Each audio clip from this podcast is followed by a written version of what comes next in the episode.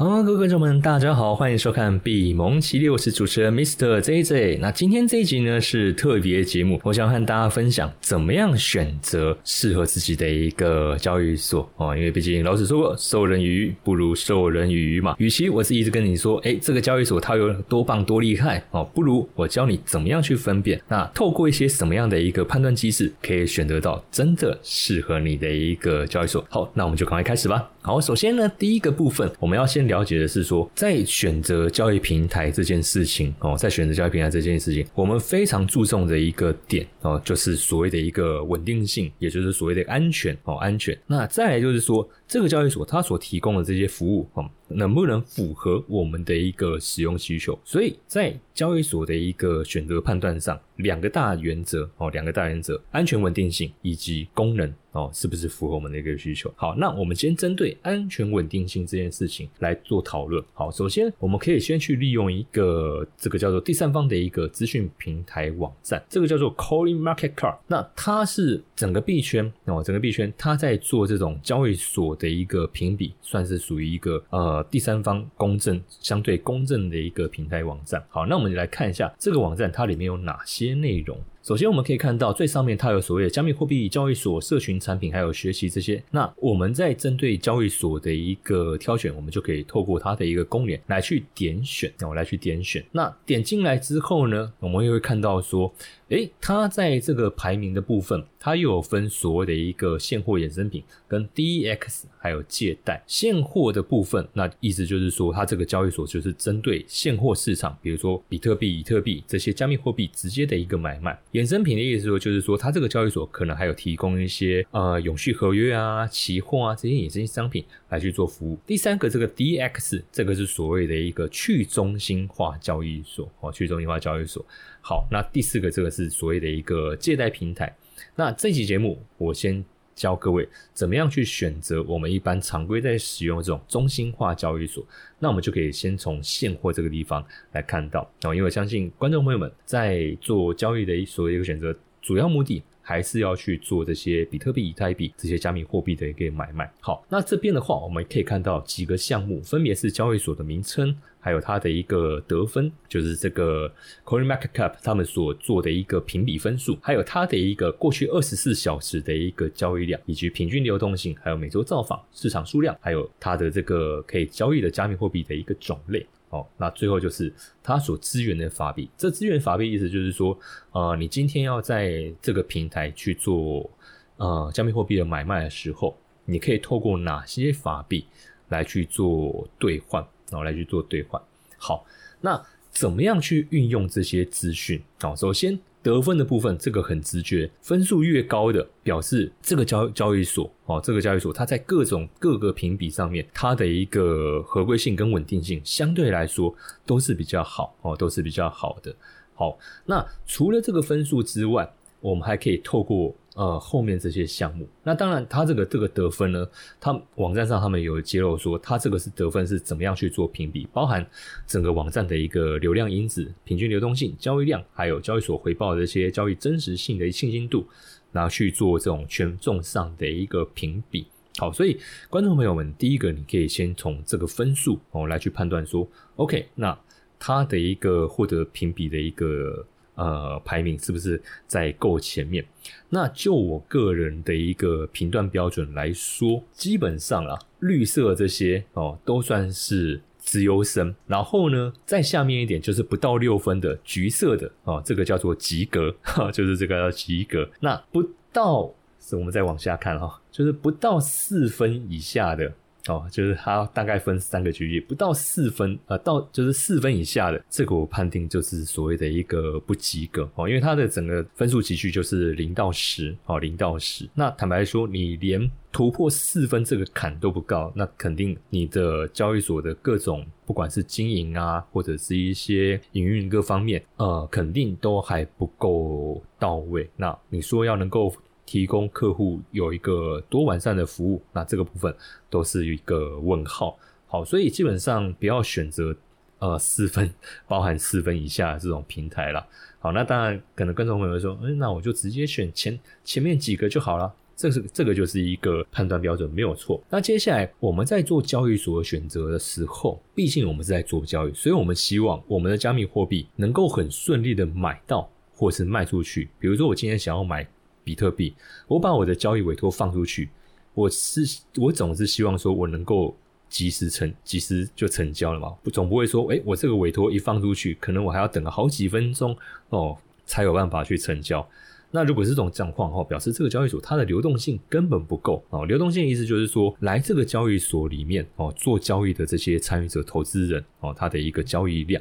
所以在呃第二个项目这个 trading volume，就是过去二十四小时的一个交易量来说，我觉得这个也是我们去可以做评比的一个呃观察的一个点，就是说这个交易所它的流动性够不够好？我们对于这些委托。哦，我们这些交易的委托放出去以后，我是不是能够立即成交，去达成我想要？比如说，我想要立即就买到比特币，或者说我手上的比特币，我想要立即的去一个这个脱手哦，有没有办法哦达到这样子一个目的？哦，那就是在交易量流动性的部分越高的哦，基本上哦流动性越好的，基本上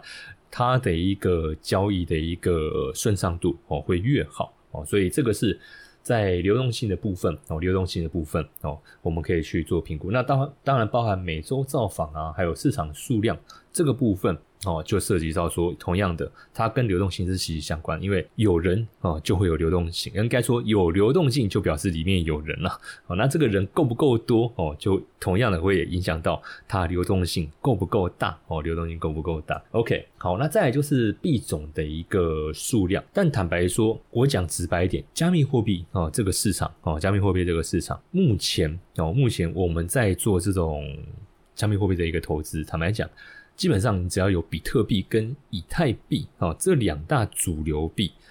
呃，我觉得就足够。那至于说其他的一些山寨币哦，甚至是民营币，其实我个人其反而没有那么的一个 care 哦，没有那么的 care。好，所以这个是在呃交易所它的一个平台在选择上，我们第一个啊关卡哦可以去评估的，就是说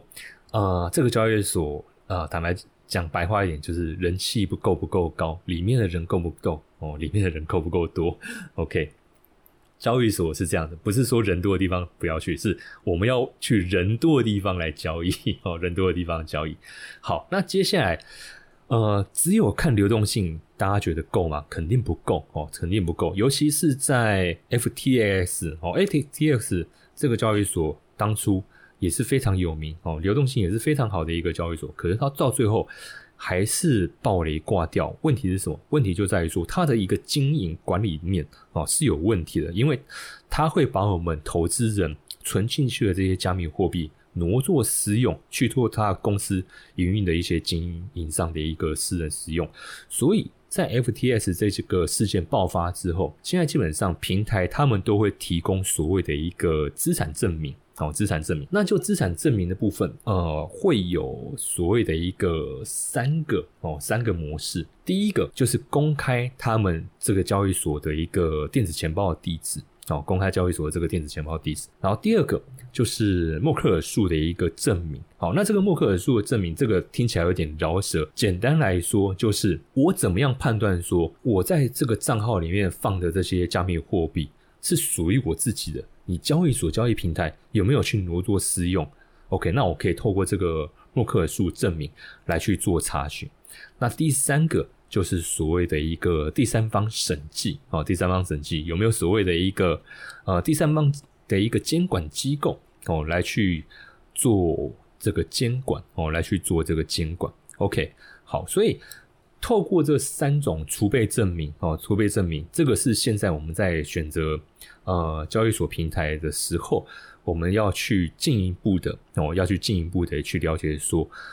好，我选择这个平台，那它有没有提供？这三种，其中一种哦，不用说三种全都有哦，不用说三种全都有，只要有其中一种，以目前的一个市场环境来说，我认为是有相对哦，相对来说是比较稳定，因为至少他拿得出来，那表示说他没有在乱搞。OK，好，那当然这三种储备证明哦，它会不会有一些呃缺陷？比如说可能有一些 bug 啊，可能是不是还是有不够安全？还是有哦。比如说就公开电子钱包哈，你交易所的一个电子钱包被公开了，好，那呃。加密货币区块链市场是这样，你的一个钱包地址哦，钱包地址公开以后哦，尤其是像你交易所这么大的一个量体哦，里面是肯定是几亿美金、几亿美金的一个资产在那边哦，那就很有可能会成为一个针对性的一个目标。所以目前只有少部分哦，只有少部分的交易所，就是他自己本身的一个安全的一个防护够完善的交易所，他们才愿意提供呃这样子的一个电子钱包。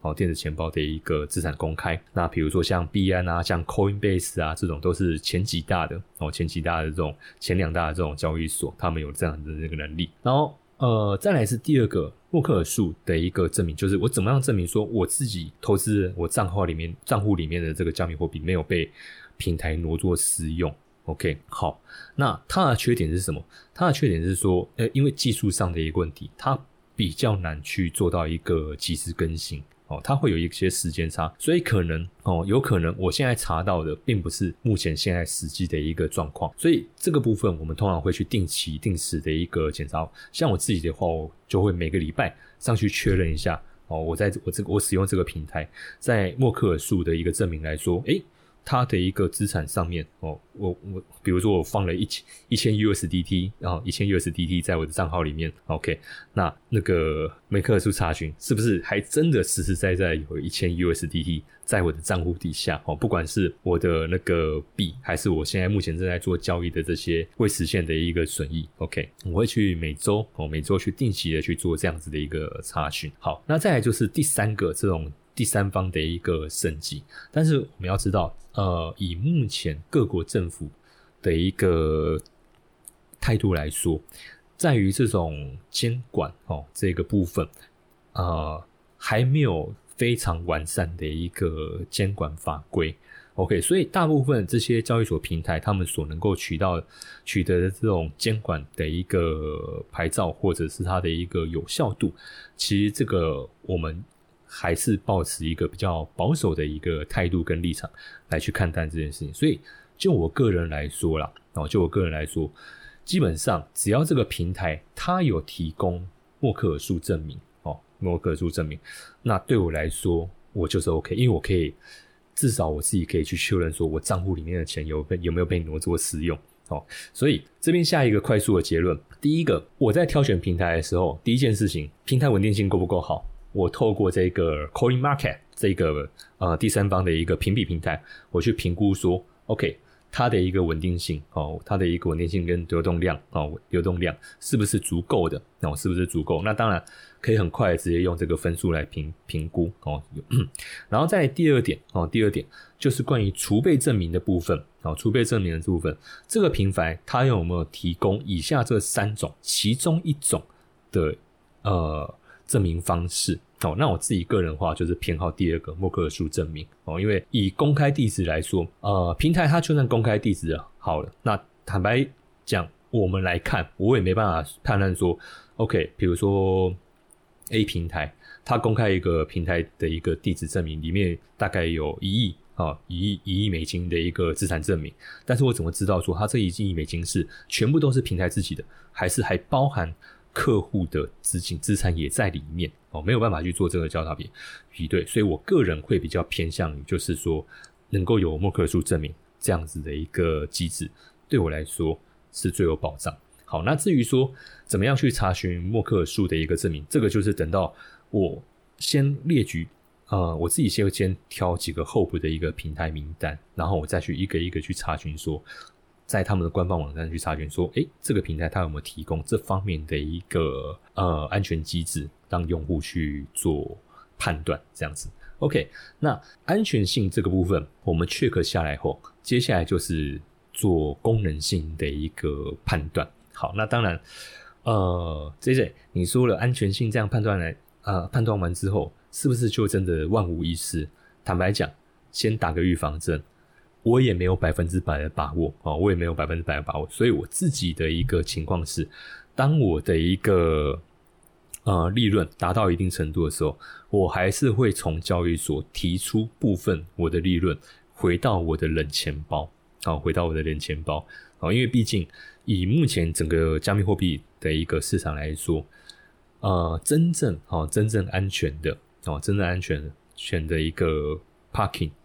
的一个地方，还是在我们自己的一个冷钱包哦，还是在我们自己的冷钱包。OK，平台再大哦，呃，评比机构哦给他的分数再高，然后这些储备证明都有，会不会有暴雷的风险？坦白讲，还是有哦，还是有。所以自己的一个资产哦，自己要还是要做好哦。一定的程度的一个保护哦，千万不要百分之百完全的哦去信任哦，去信任这些平台。那接下来就是所谓的一个功能上的一个选择了哈。加密货币哦，加密货币的一个交易来说，我们在做平台上的一个选择，大概会有几种思维。要么我就是去储存我要的一个加密货币。哦，比如说我就是可能要去做定期定额的一个买入，那第二个就是我想要去做价差哦，我可能会有一些波段性的，或者是可能是有一些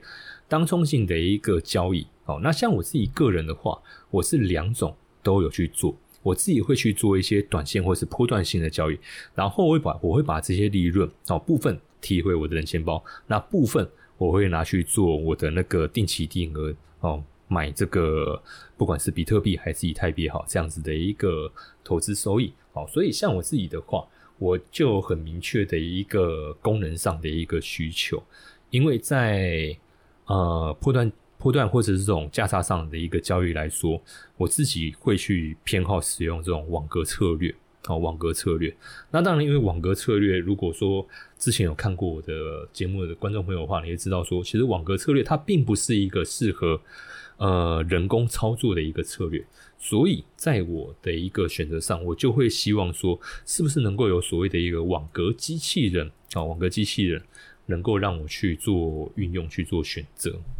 好，所以我就会去利用 Google 哦，这是我做功课的一个方式。Google 现在是非常方便，我就会在 Google 上面直接去搜寻网格机器人。那当然一开始上面全都是教你说，哎，什么是网格交易，什么什么的一个类型。好，那。我这边想要做的是网格机器人的比较，哦，比较，哦，因为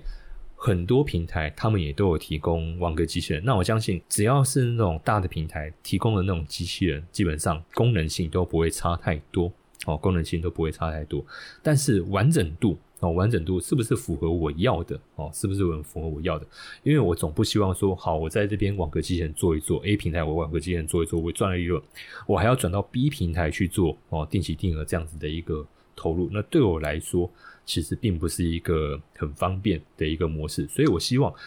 是说，能不能有一个平台哦，能不能有一个平台能够帮我一次搞定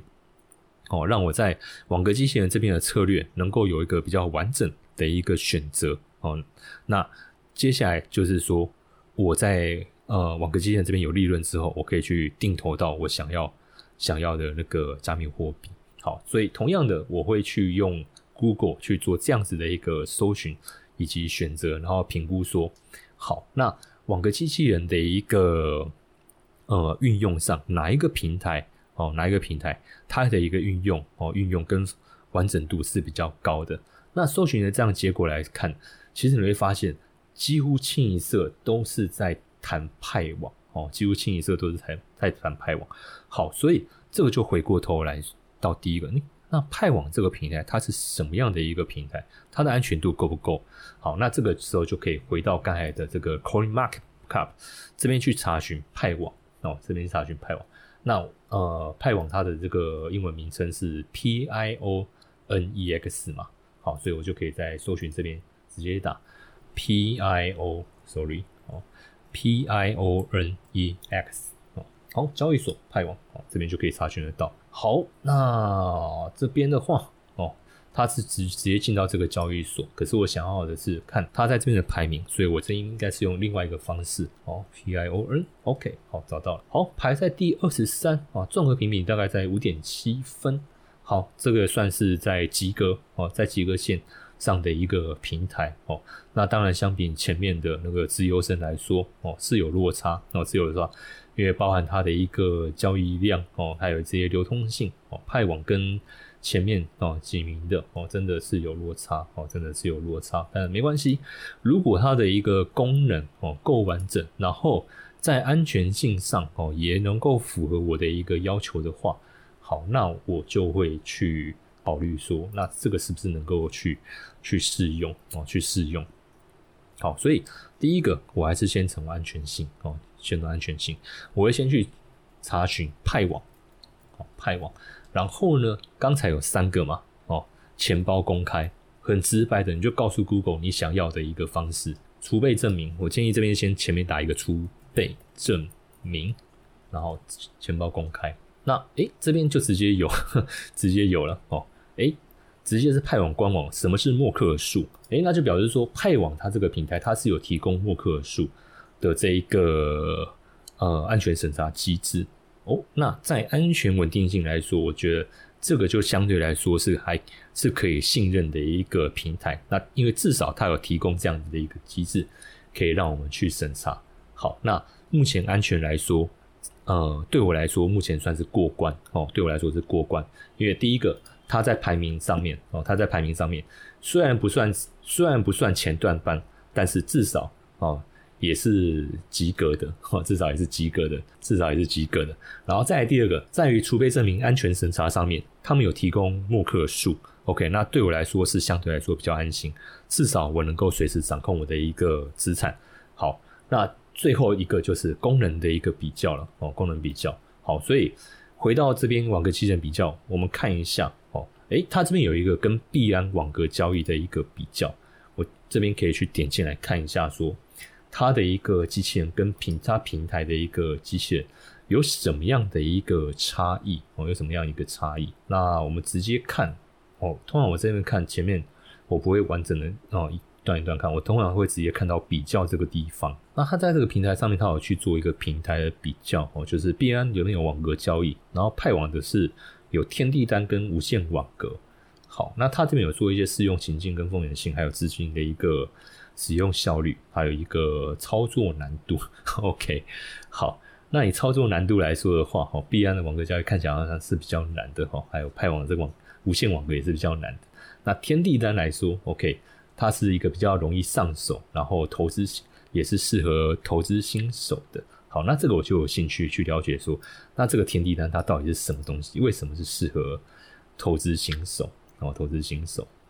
好，那他这边有就有评比到说，诶，以操作难度来说，派网天单适合投资新手。如果不想花时间，就怎么样设计参数的话，佛系投资者去使用。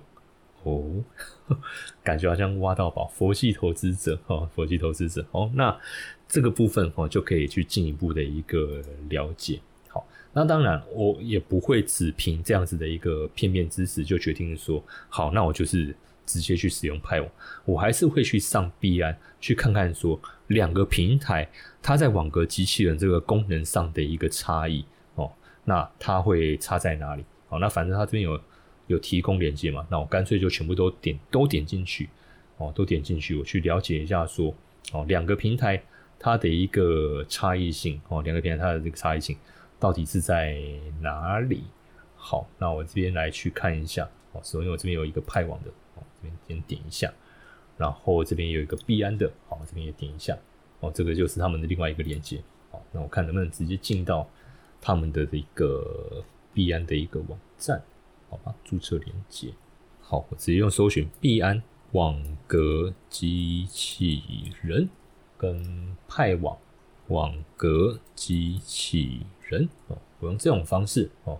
来去看，然后这个时候就不要再去找那种什么部落格文章，我们直接看到他们官网里面所提供的这个服务了哦。好，这个是币安的哦。以币安来说的话，我们可以看到这个是交交易机器人，在交易这个地方，我们可以看到我了了解一下，它这边有哪些交易机器人合约网格，这个是我想要知道的。OK，那我直接点进来看一下。好，那刚才其实就是画面大概在右边一点的地方，我们可以看到它在这边提供的都是这种呃永续合约的这种网格哦，永续合约网格。好，那我如果要点创建的话，我点开来看一下。好，那基本上功能上中性做多做空都有，然后网格机器人有价格范围，这个也是我要的，还有网格数，OK，这个也都是我要的，没有问题，哦，没有问题。所以基本功能的部分，哦，基本功能部分币安这边都有提供，哦，都有提供。好，那再次我们来看一下派网的哦，因为我刚才发现，如果是网格机器人，就我自己的一个功能选择的话，为什么当初我会选择派网哦？因为第一个搜寻量真的很多，你只要打网格机器人，全部都是派网哦，前面全都是派网。那它的优势在哪里？我们来看一下，我们直接点这一个他们的一个官网，就是五步五步骤哦，来看一下，这应该是他们的一个官网教学。然后我直接进入他们的一个交易网站，看看能不能找得到哦，他们的一个机器人哦，当然可以哦，合约有现货的。好，那因为刚才币安那边我看到的是永续合约的机器人，所以我这边同样的，我来看一下派网这边的是不是也有同样的哦，有合约网格哦，还有讯号机器人。OK，那我这边点开来创看一下。OK，以界面来说，我觉得这个就是习惯性的问题哦，所以。我就不针对界面这个部分，哦来去做来去做评断，哦，但是我发现到说，哦，以必安他们这边的网格机器人，哦，它呃选择还蛮多的，哦，选择还蛮多的，OK，好，但是差异性，哦，差异性，OK，大概就是报酬这边，哦，报酬这个地方，但是我没有办法，呃。一眼就直接看出说，它每一个机器人的一个差异性有啦，就是报酬率跟呃这个机器人它主要的一个最低投资额。但是在派网这边的话，哦，在派网这边的话，OK，好，它这边就有去做一些分类，包含做多做空中性嘛，然后它有去按照呃交易的一个积极度，嗯，来去做一个分类，包含保守型，哦。五倍杠杆，均衡型十倍杠杆，好，然后它这边也有告诉我们它的这个网格的上限跟下限，还有最大回撤。哦，最大回撤这个是我们在做这种量化交易、城市交易的时候会非常注重的一个参数。哦，就是它从最高点回落下来的一个亏损状态，然后还有均衡型跟激进型的。哦，均衡型跟激进型，所以他们在派网他们在这个分类上哦，就做的相对来说。比较易懂哦，比较容易懂哦，比较容易懂。然后它这边有中性网格，OK，好，那这个呃策略方向这个就跟 B I 没什么差别了，OK。所以就网格机器人的一个部分来说啦，我相信 B I 这边哦跟派网这边哦它的一个基本功能哦基本功能还有它的一个呃参数设定的一个界面哦都不会差太多。但是在呃对一个刚进平台哦以上手度来说的话。从上额度来说的话，除非你本身就已经很习惯这些交易平台它的一个界面，那基本上你也呃不管什么平台，我相信你可以很快就进入它的一个状态。但是对于刚接触的话，呃目目前这样看起来，派网觉得它相对来说，呃在说明上哦说明上会比较容易让我们看得懂，说它这个机器人它有哪些特性哦，它有哪些特性。那当然，这个是可以去做跟单的哦，可以去做跟单。那手动的部分，基本上我相信这个界面每一家都一样哦，就不会有太太大的差异。可是既然我都想要用机器人，那我当然是想要。能够省事就省事，我如果还要什么都自己手动手动来哦，那其实就不用特地找机器人了。OK，好，所以这个是在功能上的一个选择，我会采取的一个方式，就是我把我做功课的方式和各位观众们来做一个分享。那同样的，你也可以依照你自己的一个个人使用上的一个需求，今天不管你是想要去做城市交易、网格交易，还是你自己想要去做一些手动单，OK，你就可以用这样子的一个呃。搜寻方式哦，来去做各种评比哦，那来去做各种评比。那当然前提是平台稳定性、安全性哦，要放第一位哦。那这个地方确保以后，你再针对这个功能上哦，功能的部分来去选择哦，来去选择哦，是不是符合你所想要的一个平台？好，那今天的节目我们就到这边告一个段落。如果你觉得这个内容是对你有帮助的话，欢迎帮我们按赞、同时订阅并做一个分享。那我们就到这边，谢谢大家。